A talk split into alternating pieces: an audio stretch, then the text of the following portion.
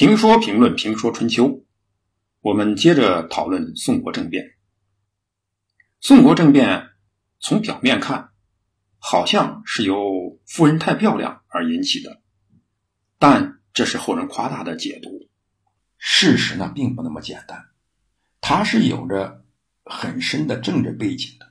实质上呢，它是一场残酷的权力之争、政治斗争。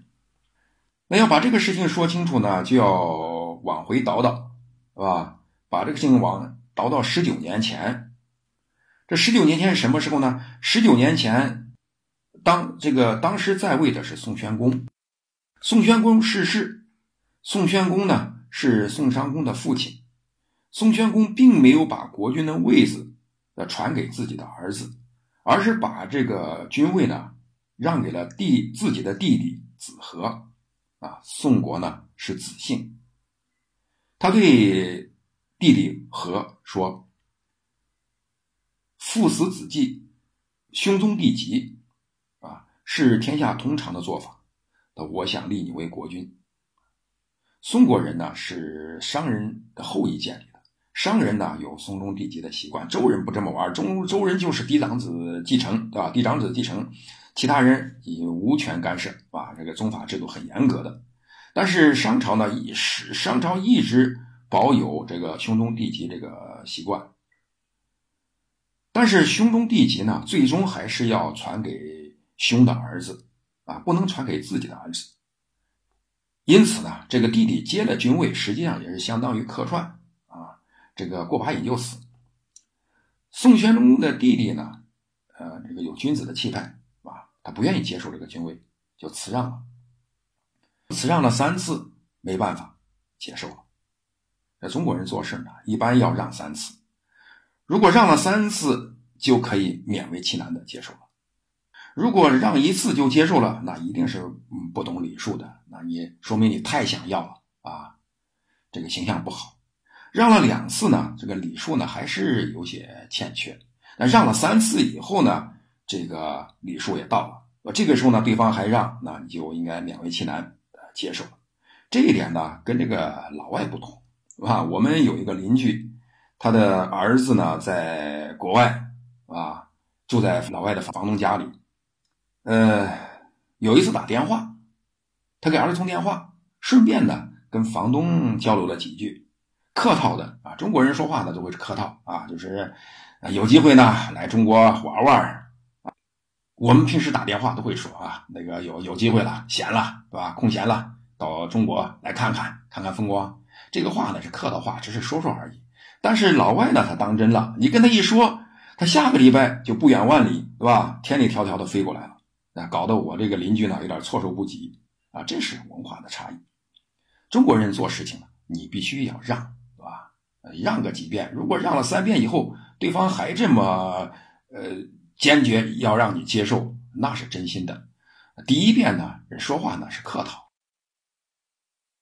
所以这个宣公死后呢，他的弟弟子和呢就继位了，这就是宋穆公。宋穆公在位第九年，公元前七百二十年的秋天，得了重病，知道自己行将辞世，他招来三军统帅大司马孔府家说：“先君宣公。”舍弃了太子羽仪，而立寡人我，寡人我不敢忘记。现在我就要去见我的贤君哥哥了。如果我到了地下见到贤君哥哥，贤君哥哥问起我他的儿子羽仪的近况，我将何辞以对？所以我死之后，请您拥戴羽仪为君主持社稷，这样呢，我死而无憾。孔府家说呢。那就现在的情况，群臣呢都愿意拥戴您的儿子公子冯。那意思说，现在您的儿子公子冯，他有群众的支持。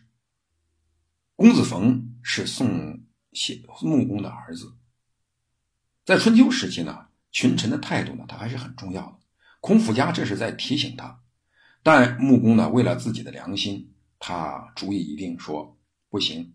那先君。认为我是一个贤德之人，才把这个位置呢让给了我，让我来主持设计。如果我丢掉道德，不让位，辜负了先君的提拔，怎么能把先君的美德发扬光大？所以坚持要让宋襄公的儿子乙仪继位。为了保护自己的儿子公子冯，他让公子冯呢离开宋国，移民到了宋郑国呢居住。这样呢，既避免了公子冯篡位，也保护了公子冯。你到了郑国，呃，郑宋国人也拿他没什么办法。但是美好的愿望呢，总总是很难如愿。宋穆公去世以后，宋襄公继位。这宋襄公和公子冯两个集团呢，争权的斗争也就展开了。孔府家呢，受宋穆公的嘱托，立了三公，是宋襄公的伙计啊，是宋宋襄公的粉丝拥护者。而华都呢，他是公子冯在宋国的代理人。由于宋国在与郑郑国的军事斗争中呢，老是失败。所以啊，在这场较量中呢，爱江山更爱美人的华都和公子冯呢，最后取得了成功。孔府家和宋襄公呢被杀，公子冯被召回宋国啊，作为国君。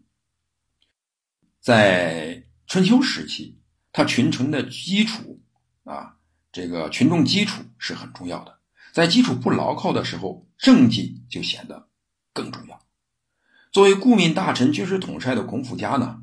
在与郑国的军事冲突中呢，总是失利，使得宋襄公呢本来就不稳固的政权更加脆弱，最后失去了政权。